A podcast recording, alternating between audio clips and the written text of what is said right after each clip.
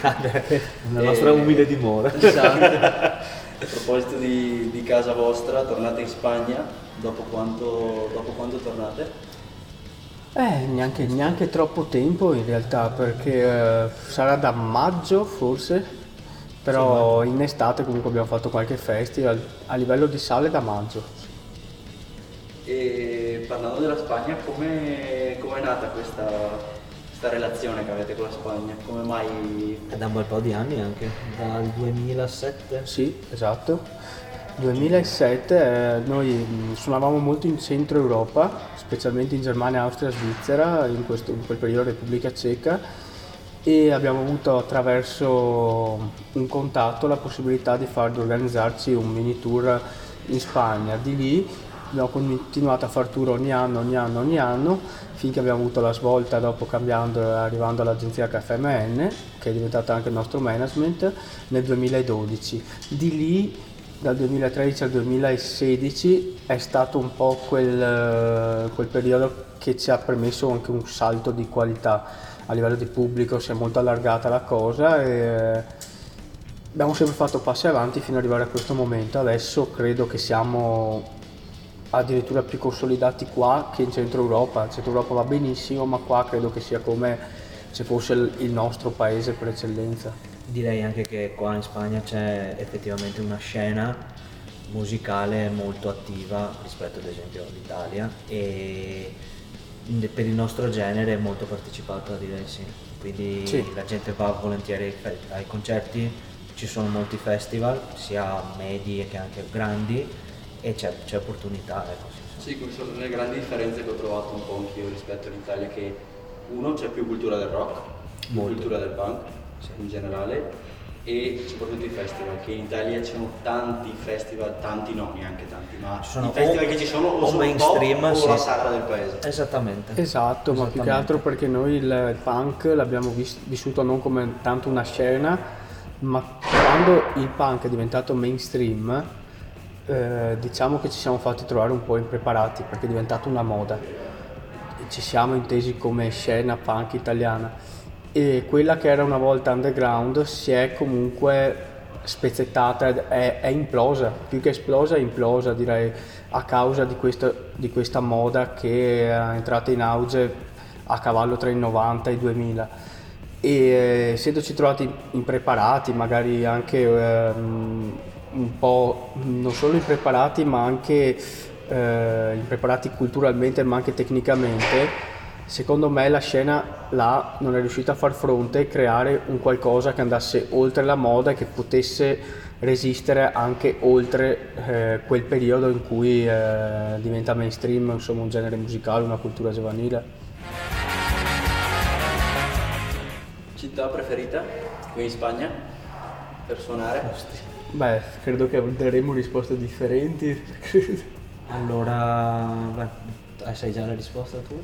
Beh, per me, per me Madrid, per me Madrid eh, perché è la città in cui facciamo più, più gente, in generale mi piacciono tutte, eh. anche Barcellona, Pamplona, ci sono un sacco di città, però Madrid credo che per la Spagna sia la città in cui eh, vedo, vedo più connessione col pubblico, però insomma, diciamo che sono tutte là. A me piace, mm, piace pensare alla, alla Spagna come una, a una penisola di varie realtà ed è molto interessante questo. Eh, abbiamo publi- pubblici, pubblico molto differente, eh, anche a livello di età intendo, Ehm, magari nei Paesi Baschi che ci hanno veramente adottato sono un po' più giovani, eh, mentre non so, a Madrid, Barcellona hanno un po' più verso la nostra età. Mi piace tantissimo ad esempio la Galizia, le Asturias, quindi anche il nord. Eh, un, po', un po' ci sentiamo a casa direi un po' ovunque. Sì, però sì, sì, sì. Voi suonate di solito centro-nord, no? Dal centro in su. Sì, abbiamo suonato meno in, diciamo, nell'Andalusia, ecco. In Andalusia sì, Estremadura, ci sono Un dei- meno, delle sì. zone in cui abbiamo suonato meno, la- oppure abbiamo raggiunto attraverso festival. Di solito zona Castiglia, Catalogna, mm, Aragona, Paesi Baschi sono quelli in cui ci muoviamo di più. Sì, e, e Madrid. Mursia. Madrid, sì, sì. Paese preferito per suonare? Eh, per, me, per me l'esperienza migliore che abbiamo fatto è stata nel 2014 in Giappone, perché eh, diciamo, diciamo che è sempre stato un sogno, però c'è stato un momento in cui capivamo che quel sogno potevamo anche quasi realizzarlo. Dopo averlo realizzato è rimasto comunque una cosa inaspettata. Però alcuni paesi avevamo capito durante la nostra strada di, eh, il percorso di, averli, di avere la possibilità di metterci delle bandierine tipo alla risico. Mentre per il Giappone è stato un fulmine a ciel sereno in, in senso positivo perché non ce lo saremmo mai aspettato. E abbiamo incontrato una realtà che per me è stata quella in cui mi sono trovato meglio per la cultura della gente, la cultura del rispetto delle persone, eh, la partecipazione del pubblico, è stato tutto perfetto, abbiamo suonato al Fuji Rock eh, nel 2014, l'estate del 2014, credo che ad, ad ora per me sia l'esperienza più bella e formativa per il gruppo. Sì, per me invece ad esempio eh, mi sono piaciuti dei concerti veramente punk, se si può dire così, con un poco veramente violento. Uno è sicuramente stato il Giappone, in cui fanno, fa, pogano facendo arti marziali, è stato eh incredibile, sì, però, sempre, però, sempre, senza venirti addosso, cosa incredibile. E la Russia e il Messico, veramente ho visto delle cose, ho detto wow. Sì, sì, ho anche quasi rischiato di perdere un dente, quindi è stato molto punk. E, ehm, cos'è la musica per voi? Eh, è la mia passione, è il mio lavoro, nel senso che um, a volte si pensa no, che quando si fa il musicista di professione, che non è una cosa così riconosciuta in Italia, lo vediamo anche in pandemia, insomma, quando qualcuno si lamentava perché non poteva lavorare, fare concerti, veniva risposto ne, nelle shitstorm, come si suol dire, andate a lavorare, trovatevi un lavoro, non, vi, non c'è questa cultura del lavoro, mh, mm, chiamiamola de, in campo artistico.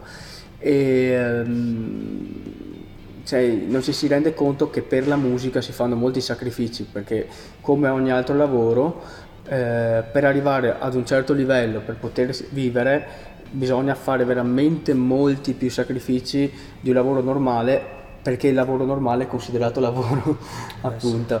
E quindi sì, questi sacrifici implicano anche delle, delle situazioni eh, a livello so- sociale, eh, emotivo nei confronti anche di chi ti sta vicino, cioè devi concentrarti su una cosa e, eh, ed è una decisione tua. Per me la musica è venuta sempre al primo posto, mi ha portato cose positivissime, mi ha portato anche momenti di stress eh, da dover, da dover, equilibrare, e, però diciamo che non mi pento di niente, motivo per cui la considero ancora la, la, una cosa essenziale della mia vita.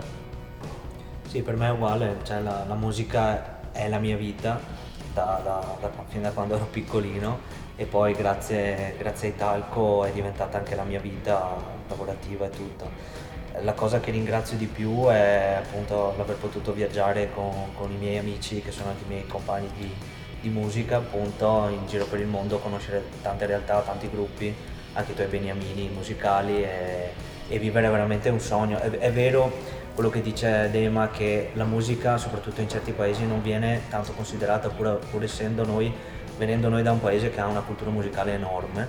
Eh, non solo la musica classica, la musica lirica che ha inventato, ma anche nelle musiche alternative secondo me ci sono state da sempre, da, dagli anni 70, dagli anni 60, dal beat credo, gruppi molto validi che si sono fatti valere anche all'estero nonostante la lingua non sia l'inglese che è sempre valsa di più degli altri e quindi anche noi nel nostro piccolo ci abbiamo messo il nostro di pezzettino di andare all'estero nella nostra cultura italiana. Ma eh, appunto quello che è bello è che mh, grazie, grazie, a questo si, si, può lavorare della musica, si può, eh, si può vivere del, del, proprio sogno, questa è secondo me la cosa che nonostante tutto, nonostante questo periodo di pandemia, nonostante tante fatiche, tanti furgoni rotti, tante robe strane, eh, non ti farebbe mai cambiare idea. Ecco.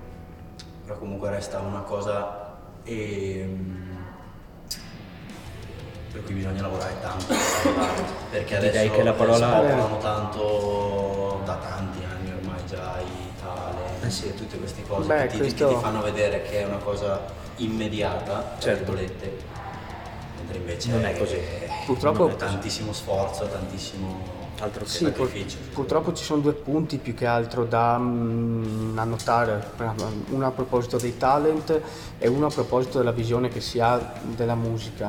Entrambi coincidono col fatto che si pensa che la musica sia, non so, in Italia Vasco Rossi, qua non so, Enrique Iglesias, che sia il mainstream.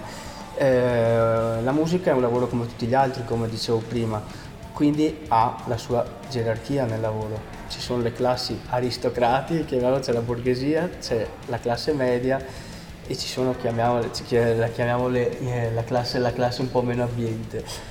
E non ci si rende conto che la musica è la classe media, come la società, la, in una società la classe media è la maggioranza, fa parte della maggioranza della società, anche nella musica è così. E quindi si pensa che la classe media non lavori nella musica. In realtà si può trovare il proprio spazio anche eh, arrivando anche quasi al mainstream. Noi siamo, comunque abbiamo conseguito un ottimo risultato pur rimanendo indipendenti, ne siamo molto orgogliosi, però non si capisce che c'è appunto quella parte là che può vivere attraverso molti più sacrifici del mainstream eh, in un modo eh, soddisfacente, entusiasta di quello che fa e per molti anni. Quanto ai social, eh, oltre a dare questo insegnamento, danno a mio parere un, um, questo insegnamento, questo segnale, scusami, uh, danno anche un insegnamento a mio parere un po' negativo, perché eh, danno l'idea che tu debba fare determinate cose per arrivare al successo. E eh, si elimina un po' la personalità, insomma c'è un meccanismo ormai attraverso i talent per cui le case discografiche sono in contatto con eh, il talent scout appunto in un X Factor di turno che vuole che si premi questa musica qua a scapito di questa, quindi ne va dell'originalità e mentre una volta potevi trovare un Led Zeppelin, un Queen eh, che eh, inventava un genere oppure forgiava magari un, uno stile bipersonale all'interno di un genere comunque già precostruito, adesso non lo può più trovare, cioè manca la personalità perché mh, mm, mentre una volta era il gruppo a creare la moda, chiamiamolo, adesso è la moda a creare il gruppo.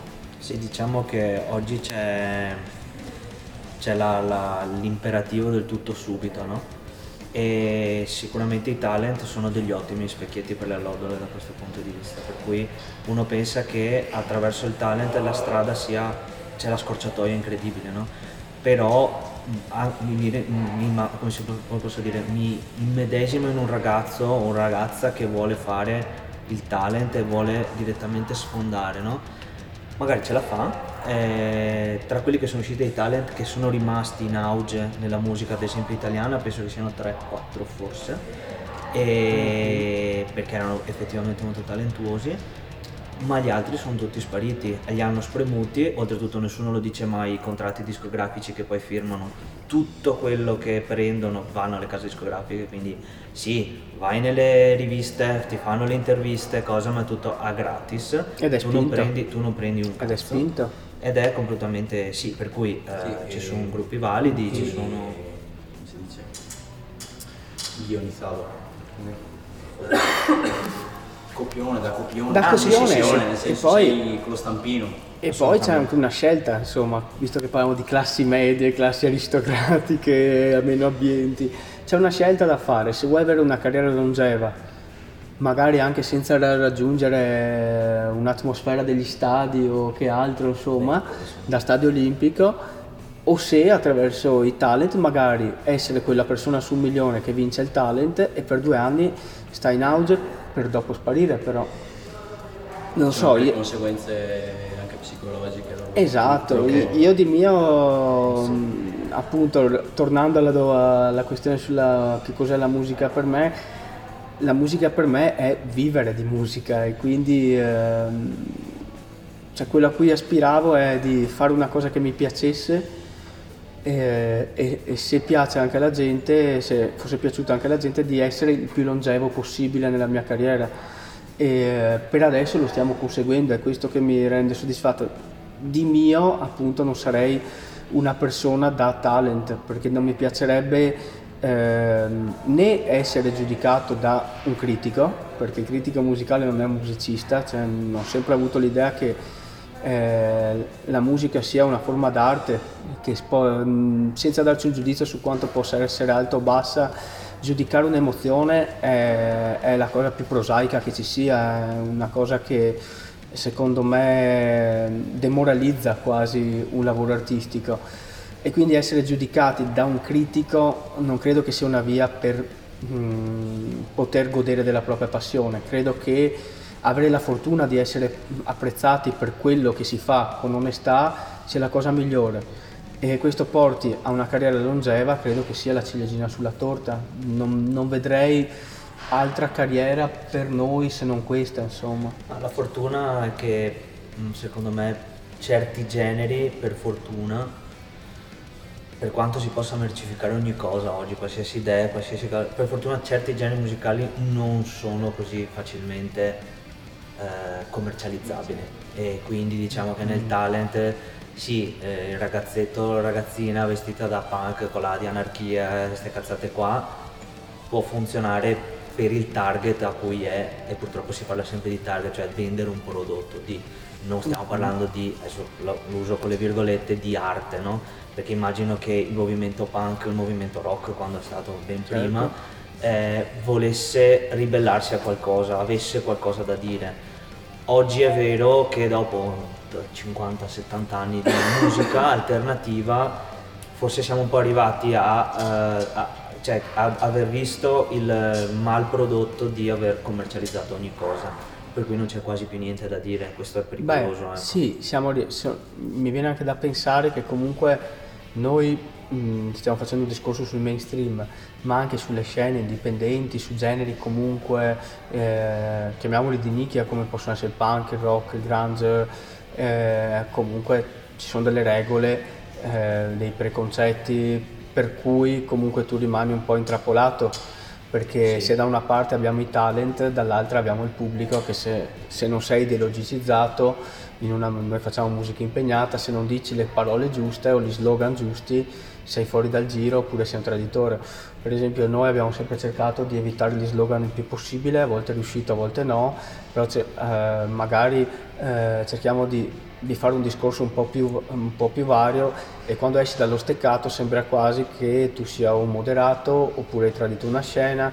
Insomma ci sono delle ideologie che sono anche malsane quanto un critico musicale sì, che sì, ti giudica in un talent, a mio parere, perché eh, tu rimani intrappolato in una situazione in cui la tua onestà viene meno ad un certo punto ed è una poi, cosa... Poi il critico è Simone Ventura. Esatto. sì, esatto. sì, sì, sì. Che un critico, gran complimento anche per certi che sono passati da lì Beh, ti dico, eh, ti dico, ci sono, non so, io penso, io penso ad esempio a X Factor, se... Eh, se mi avessi giudicato Piero Pelù o Morgan avrei detto caspita, sì. sono belle teste insomma, per quanto anche Morgan vabbè, aveva preso una deriva un po', sì, sì, un, un, po', un po' tragica in questo periodo, però sono persone che sanno di musica. E questa anche comunque Emanuele Agnelli al di là della no, deriva ci, ci, sono, delle persone che Elio per esempio eh, Elio sarebbe stato un onore esatto. Fedez per quanto commerciale Fedez è uno che ci sa fare cioè, però, ma è una persona intelligente è una persona intelligente. Anche se lui. Viene dal punk. eh, come, come Salmo anche. Sono, ci sono dei musicisti che vengono dal punk. E cioè, eh, ci, so, ci, sono delle realtà che eh, dici vabbè insomma se mi devo proprio far giudicare sono delle persone che ci sanno fare. Il problema è che lo spettacolo affianca queste persone che sanno fare persone che non sanno fare. E questi personaggi purtroppo rimangono inglobati risucchiati in questo nulla. Ed è, ed è questo il problema che persone che potrebbero un, apportare un cambiamento culturale al mondo della musica, dei talent rimangono un po' ingrovigliati in, questo, in, questa situazione e non ne viene fuori il loro lato più eh, esplicitamente culturale, sì, sì, colto. E arrivando alla domanda centrale de, di tutto, cos'è per voi il punk? Eh, per me è molto perché l'ascolto da quando ho 13 anni, adesso ne ho 41, quindi insomma un bel po'. un bel po'. Eh, io credo che ci siano due generi, il punk e il grunge, che, hanno, che sono stati la colonna sonora della nostra vita, della nostra generazione e che hanno portato all'ultima rivoluzione della musica a mio parere, perché quello che c'è stato dopo è stato solo revival per me dopo Nevermind l'ho, l'ho sempre pensato, non c'è stato nulla di nuovo, ho sempre pensato questa cosa. E è, stato, è stato sempre un revival, ci sono dei gruppi come i Muse che sono eccezionali, però se si ascolti Muse senti un po' di U2, senti un po' di Queen, è qualcosa che c'è già stato ed è stato fatto un revival. L'esploit del grunge, del punk per noi è stato l'ultimo eh, momento di eh, originalità e di novità eh, musicale e culturale ed è stata una cosa che in positivo e negativo ha cambiato la musica, nel senso in positivo che ha dato la possibilità a tutti di esprimersi, di poter fare un gruppo di suonare, in senso negativo che ha dato la possibilità a tutti di esprimersi e di fare un gruppo e suonare. Beh sì, per me il punk appunto è uno stile di vita effettivamente, che non significa eh, prenderlo esattamente a termine di quello che significa punk in inglese, però eh, è sicuramente nelle sue varie sfaccettature, dal, dal, punk 77 che era pura ribellione credo nei, sì. nei sobborghi inglesi a quello che può essere stato poi la nostra influenza maggiore quindi da ragazzini il punk californiano quindi più legato a delle sottoculture che è quella del skate punk eh, legate ad altre cose insomma è vero però che eh, sono stati uno degli ultimi generi eh, che ha detto qualcosa, non solo musicalmente, ma anche eh, come messaggio, perché comunque mm-hmm. state persone che hanno vissuto determinate situazioni. La cosa bella, e questo ci tengo a dirlo, eh, riguardo a quello che dicevamo prima, è che la figata del punk, come di alcuni generi come il rock o il metal, anche quello che poveretti tra virgolette dicono parolacce a, ai maneskin, però che comunque è la figata di questi generi che sopravvivono a loro stessi e non devono, sono belli anche perché sono sempre uguali a loro stessi. Non è necessario sì. uh, per forza doversi inventare un nuovo stile di punk. Mm-hmm eh, noi stessi ci prendiamo in giro sempre che diciamo abbiamo fatto 10 dischi con 4 accordi. Con 4 o gli Iron Maiden hanno fatto 40 dischi con 4 accordi. Eh, sì, però sì. sono gli Iron Maiden e hanno invent- reinventato eh, sì. il metal. Noi non abbiamo reinventato niente per carità ma è, è, la figata di questo cioè è il messaggio e l'attitudine che vuole dare uno stile di vita. Eh, e questo è figo questo è bello questo il punk lo dà altri generi assolutamente. Io ricordo quando abbiamo letto, stavo leggendo il libro della biografia di NoFX che mi hanno regalato e c'è stato un momento in cui Fat Mike raccontava dei viaggi in furgone eh sì, in California col furgone rotto che era uscito Ribbed che è anche un bel disco sarà stato mi sembra il 90 il 91 sì. e ad un certo punto mh, mm, insomma si prendevano scarpate nei locali cioè voi non tornerete più e ad un certo punto l'Exploit è uscito Nevermind, raccontava anche lui, è uscito Nevermind, di lì a poco è uscito Duki dei Green Day e, e, tutto è cambiato, cioè tutto quello che una volta si faceva mh, a fatica, non riconosciuti, era diventato spavillante, Musica. enorme e eh, alcune persone sono riuscite, tra virgolette, a sfruttare questa onda rimanendo integri, altri magari si sono persi e, però è stato secondo me un periodo di grande fervore perché anche io avendolo vissuto da giovane l'ho vissuto veramente con grande entusiasmo, lo sentivo che era qualcosa, una moda di cui, una moda nel senso positivo, neanche negativo, perché comunque quando sei giovane essere riconosciuti in un branco è una cosa credo che sia più che naturale, insomma e, uh, era qualcosa di cui mi sentivo far parte, come i miei facevano parte del periodo Beatles e Rolling Stones, eh sì, io facevo parte questi, del periodo del punk e del grunge e del metal anche. E quindi um, fare parte di un ambiente eh, è, stato, è stato qualcosa di inclusivo per me, in un certo senso. Noi siamo nati come gruppo poco dopo questo esploit, quindi abbiamo dovuto fare molta più fatica dei Mm, anche dei colleghi italiani precedenti perché abbiamo dovuto espatriare, abbiamo dovuto cercare un terreno più fertile per la nostra musica, eh, però mh, mm, alla fine com- se viviamo ancora di questa cosa vuol dire che comunque il punk riesce, è riuscito a sorpassare le mode, almeno in alcuni paesi. E, ehm, gruppo favorito? Preferito vostro? Questa è la più difficile del mondo. Io ne ho... Metto sempre l'esempio di c'è un concerto stasera, che siano sciolti, morti e tutto, c'è un concerto stasera, vai sì o sì. Io ho tre, tre, tre cose, se, se, ho veramente ho sempre avuto tre cose e faccio sempre l'esempio di quelle, o anche quattro forse. Per il punk sarei indeciso tra NoFX e Rancid perché sono sempre stato il metal, l'Iron Maiden sicuramente, e la musica cantautoriale di Andrea Battiato prima. Allora, visto che mi hai dato la possibilità di scegliere la macchina del tempo, mm, se dovessi, potessi essere, tornare indietro nel tempo, nel punk, met, met, mettendolo molto largo, mi piacerebbe vedere i Clash. Mi sarebbe piaciuto tantissimo, perché sono stati un gruppo di cambiamento, quello sì nel metal l'altro gruppo di cambiamento, ne ho visti tanti, per me sono i Pantera, sì o sì. E boh, forse adesso il mio batterista mi osannerà per questo, forse, forse ancora più indietro nel tempo un concerto di Beatles mi sarebbe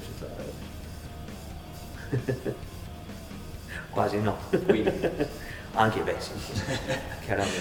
E, ehm, e, invece dal punto di vista eh, professionale, diciamo, se doveste scegliere un artista con cui fare una collaborazione, una canzone? Manu Ciao. Sì, sì, sì. Anche d'accordo. Sì. sì, perché comunque facciamo un tipo di punk, punk rock molto californiano, noi un po' più ska, ska californiano, però abbiamo anche un'influenza della mano negra, quindi ci potrebbe stare.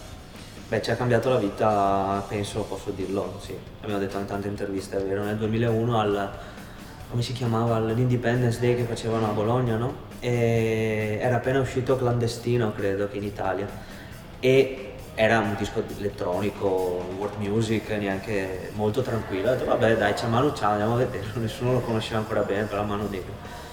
Andiamo a vedere Manu Ciao, eh, parte con questa canzoncina, ho detto, vabbè, Ed è stato il, il concerto più punk della serata. Due ore e mezza senza mai fermarsi, facendo la radio Bemba Sound System, quel concerto lì e noi siamo rimasti folgorati da questa sì, cosa, sì. ho detto dobbiamo suonare questa musica anche, troppo... anche perché la scaletta mi ricordo che era folta di gruppi ska e punk, sì, sì. però quello che è risultato più punk è stato lui, perché è stato, ho detto, io ero disteso sulla collinetta, stanco, morto dai concerti, ho detto vabbè guardiamoci la collinetta ed è partito con un ritmo che gli altri sembravano reggae a confronto ho detto, caspita, cioè la faccia, la faccia del, del, disco world music. E c'erano gli Scapè, c'erano sì, c'era italiani. Cioè, niente, questo ha cancellato ogni cosa e questo dimostrava che con tre, neanche quattro accordi che dicevamo prima, tre, tre di numero e il ritmo tuppa tuppa tuppa e basta, però due ore e mezza hanno fatto muovere 35.000 persone, siamo rimasti tutti abbagliati da questa cosa. Eh sì, poi perché, anche, anche, perché eh,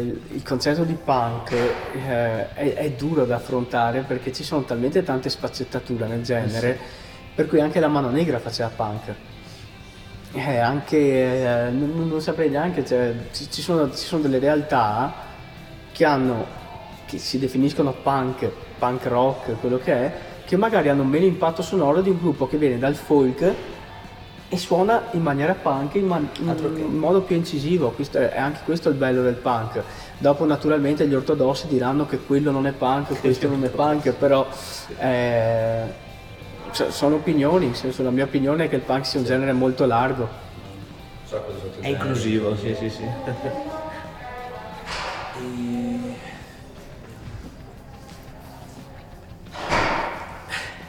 Parlando di concerti, sì. eh, c'è una canzone che avete in scaletta e dite che palle, tante, suonarla, tante. perché piace, perché non so che. Perché... Io, io, ne, io, non saprei quale in questo momento, però ne ho un paio sul quintalco che ogni volta dico dai vabbè c'è questa perché la faccio da talmente tanti anni che mi sono proprio rotto le scatole, però non la posso togliere la scaletta, la carovana. Ah, la carovana? Sì, sì, sì. sì ogni volta che mi arriva, che mi arriva in scaletta dico non ce la faccio più. Sì, no, è, è, che soy cansado di toccarla. è differente. Perché quando, quando passa e sto cansado che creo que hemos cantado la, la mano de Dios. Sí. Llegamos a la carovana que estoy tengo una sed, no, no puedo beber. No, la carovana dura 5 minutos. Beh sì, è normale che capiti soprattutto dai primi lavori agli ultimi, eh, adesso che abbiamo un po' di anni, quindi di, di, di dischi, di cose che dici, va, forse si sente un po' una immaturità magari Mm. musicale, però poi dici, vabbè, avevo anche 20 anni e, e ci stava anche quello, è, grazie anche a quello che Sì. sono arrivato fin dove sono arrivato. Poi Mm. sì, fa parte, è, è la cosa un po' che, che può fare l'artista di dire, vabbè, la devo fare perché la devo fare, poi in realtà... No, a me, sì. a me eh, una cosa che fa piacere, che è il motivo per cui comunque l'ho detto in senso lato, sono stufo perché comunque mi piace farle tutte, è che comunque quando sentiamo questa immaturità, ogni anno abbiamo quello step in base a quello che ascoltiamo anche per adeguare le vecchie canzoni alle nuove, tipo abbiamo arrangiato tutte le, le chitarre anche sulla carovana in maniera differente, in maniera un po' più punk rock, che è il genere che facciamo più adesso, un po' Sì. più punk californiano. Perché non siete gli stessi di, di 15 anni, Esatto, vent'anni esatto. fa, quindi E però- però suonarla- se suona in un altro con un accordo Assolutamente, sì, sì, sì. Esatto, per però suonarla, suonarla più in questa chiave, con ritmi diversi, magari la gente comunque la, la vediamo che è più movimentata e fa piacere anche a noi suonarla perché è come se stessimo suonando una canzone nuova in un certo senso, perché stiamo facendo tutti parti nuove. A volte, cioè, la cosa che mi fa pensare è che la- a volte quando fai un disco, io sono convinto di questa cosa che ne abbiamo parlato spesso anche in questo tour, che quando fai un disco nuovo, anche se è il disco migliore della tua vita, alla gente piaceranno sempre i due dischi beh, vecchi che hai fatto. che l'emblema E quindi questo, se per te diventa frustrante, vuol dire che è il momento di fermarti. Perché eh, vuol dire che non sei appassionato di quello che hai fatto. E, eh, io ad esempio quando suono la danza dell'autunno rosa o la torre, cioè, mi fa piacere come se fosse il primo giorno ancora. Non, eh, non mi sento abbattuto se magari la gente eh, balla meno in una bumaie, che ne so, che una danza dell'autunno rosa, perché so che la danza dell'autunno rosa l'abbiamo fatta noi. Sì, sì, sì. E quindi qui- anche il fatto di suonarla da tanti anni viene Questo alla meno. fine. Io la scaletta la Lì no, preparo. ormai no FX, immagino che... La scaletta- che le ricordano solo per un film, ha fatto 70.000 film. Esatto. Certo. Secondo me la, la scaletta va preparata da fan anche ad un certo punto. Tu quando vai ad un concerto Vuoi anche vedere quello vuoi, che- vuoi vedere quelle canzoni, E allora giusto, è dato qualche giusto. volta voi tipo sondaggi, per- come fate le scalette di solito voi? Beh, io penso a tutte le canzoni che piacciono di più al pubblico, cioè Eh, quelle sì. che mi accorgo piacciono di più al pubblico, che di solito per ogni disco ce ne sono alcune, Mm, un po' meno forse sul primo, la maggior parte per noi è da Mazeltov e Gran Galà, credo, Sì, come canzoni, abbiamo e Combat Circus. qualcosa esatto Combat E Circus. soprattutto sugli ultimi discoli, dischi, scusami, i tre singoli sono di solito quelli che sono molto entrati nella scaletta e non li puoi togliere. Il problema diventa quando tu devi fare un festival. Magari adesso suoniamo il Punk in Drablik eh, verso maggio, siamo comunque in una buona slot, quindi verso terzultimi mi sembra siamo, quindi è fantastico, per noi è una cosa incredibile, però naturalmente tutti i gruppi suonano 40 minuti. 40 minuti comunque devi tagliare anche delle canzoni che alla gente piace. Quindi abbiamo pensato che per ogni concerto lo faremo diverso, in quel caso. Cercheremo di alternare in modo da non scontentare nessuno. C'è il contrario della domanda di prima, la canzone che vi piace di più suonare? Eh, la canzone che mi piace di più suonare. Ci penso un attimo. Beh, a me piace la danza di sicuro, la danza dell'autunno rosa e mm, da chitarrista mi piaceva, la, la mettiamo o non la mettiamo, eh, Silent Avenue, eh, Sì. perché uno mi tocca cantare quasi ai livelli dello- della stratosfera, però ci provo, mi piace, poi la soletta che mi piace, dai, faccio... Eh sì. No, la danza dell'autunno rosa anch'io. Ehm, il tempo mi piace molto. L'odore della morte perché eh, è la canzone forse più vecchia che abbiamo in scaletta, però il modo in cui l'abbiamo rinnovata, con lo stacco centrale, mi ha fatto, mi ha fatto molto piacere, diciamo. Poi È la torre. la torre, sì, sicuramente. C'è qualche tipo l'aneddoto, si dice aneddoto in italiano? Aneddoti. In italiano, tipo il più curioso o strano, imbarazzante durante un concerto sul palco o uno fuori?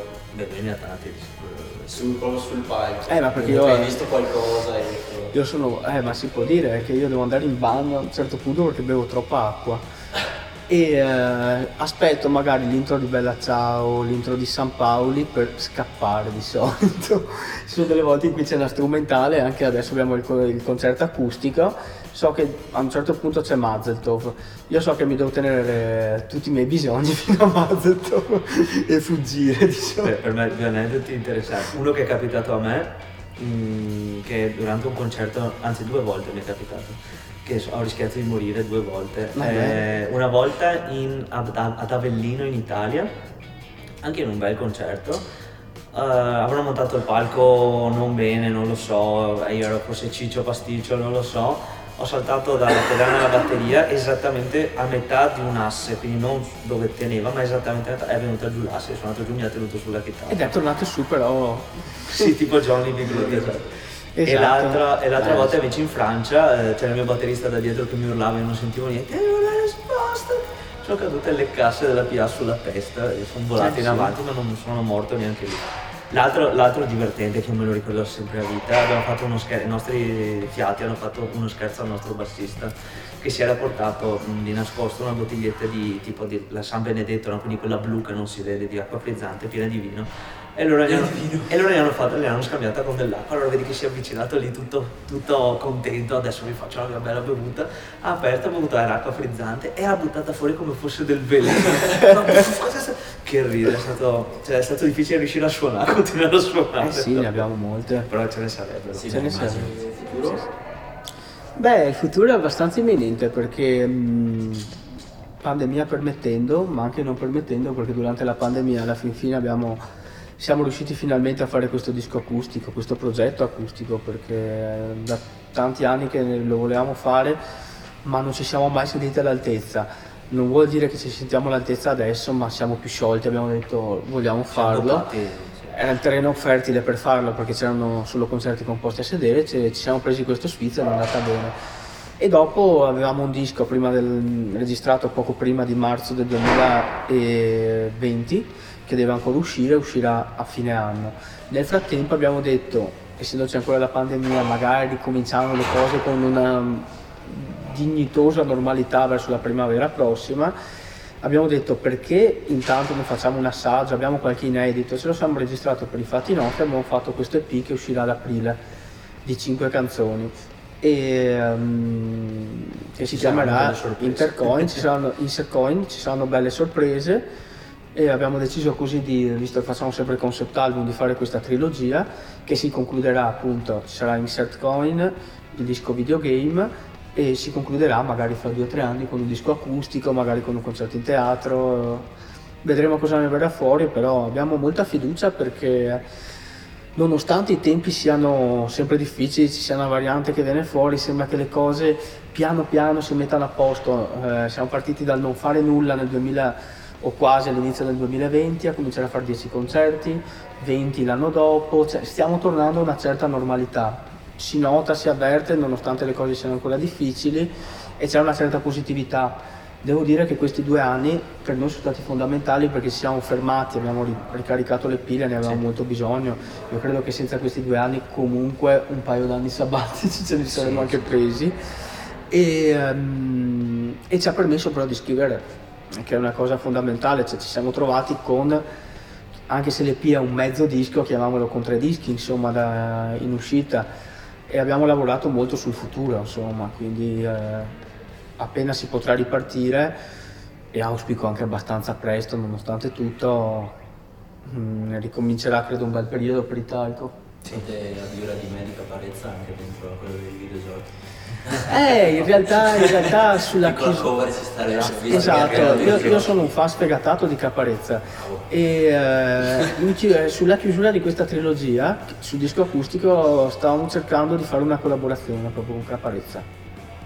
E com'è, com'è, com'è andata questa cosa? Sembra che vada in porto perché dobbiamo ancora registrarlo, quindi... eh. Sì, sarebbe figo, mi Poi ci siamo sta molto fan.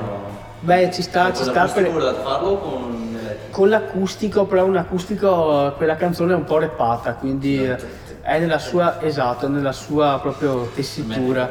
E, e in più la tematica credo che eh, gli vada a genio perché vista l'uscita di eh, Prisoner e Exuvia credo che siamo un po' lì lì come tematiche in questo periodo, quindi eh, secondo me eh, si sente anche a suo agio a, io, carta bianca naturalmente la sua parte la scrive da sola. No, non serve. no, no. Non c'è Talmente bisogno di bravo. scrivere parole a caparenza, questo poco ma sicuro.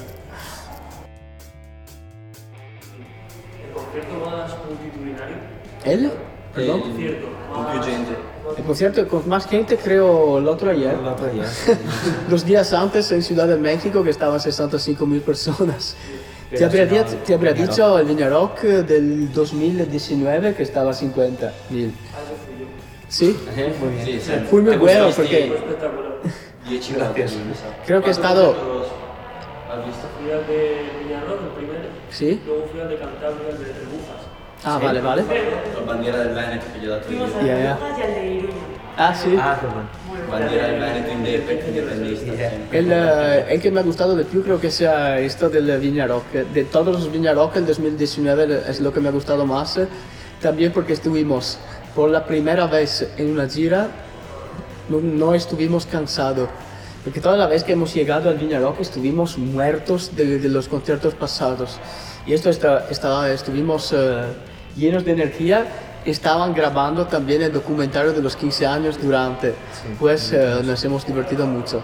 Me acuerdo que estaba al fondo y veía el escenario y digo, "Madre mía".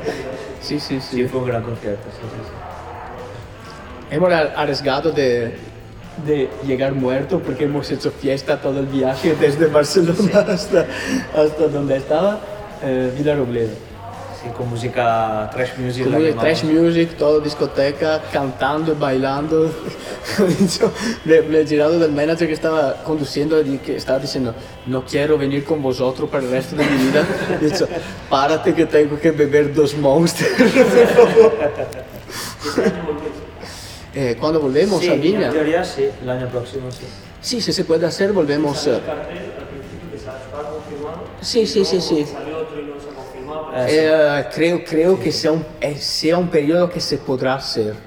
Pero sí Puede creo que estamos confirmados por el Viña Rock. Sí, sí. Pues nos, sí. ve- nos veremos ahí. También, también creo que será el día de la salida del, eh, del disco nuevo.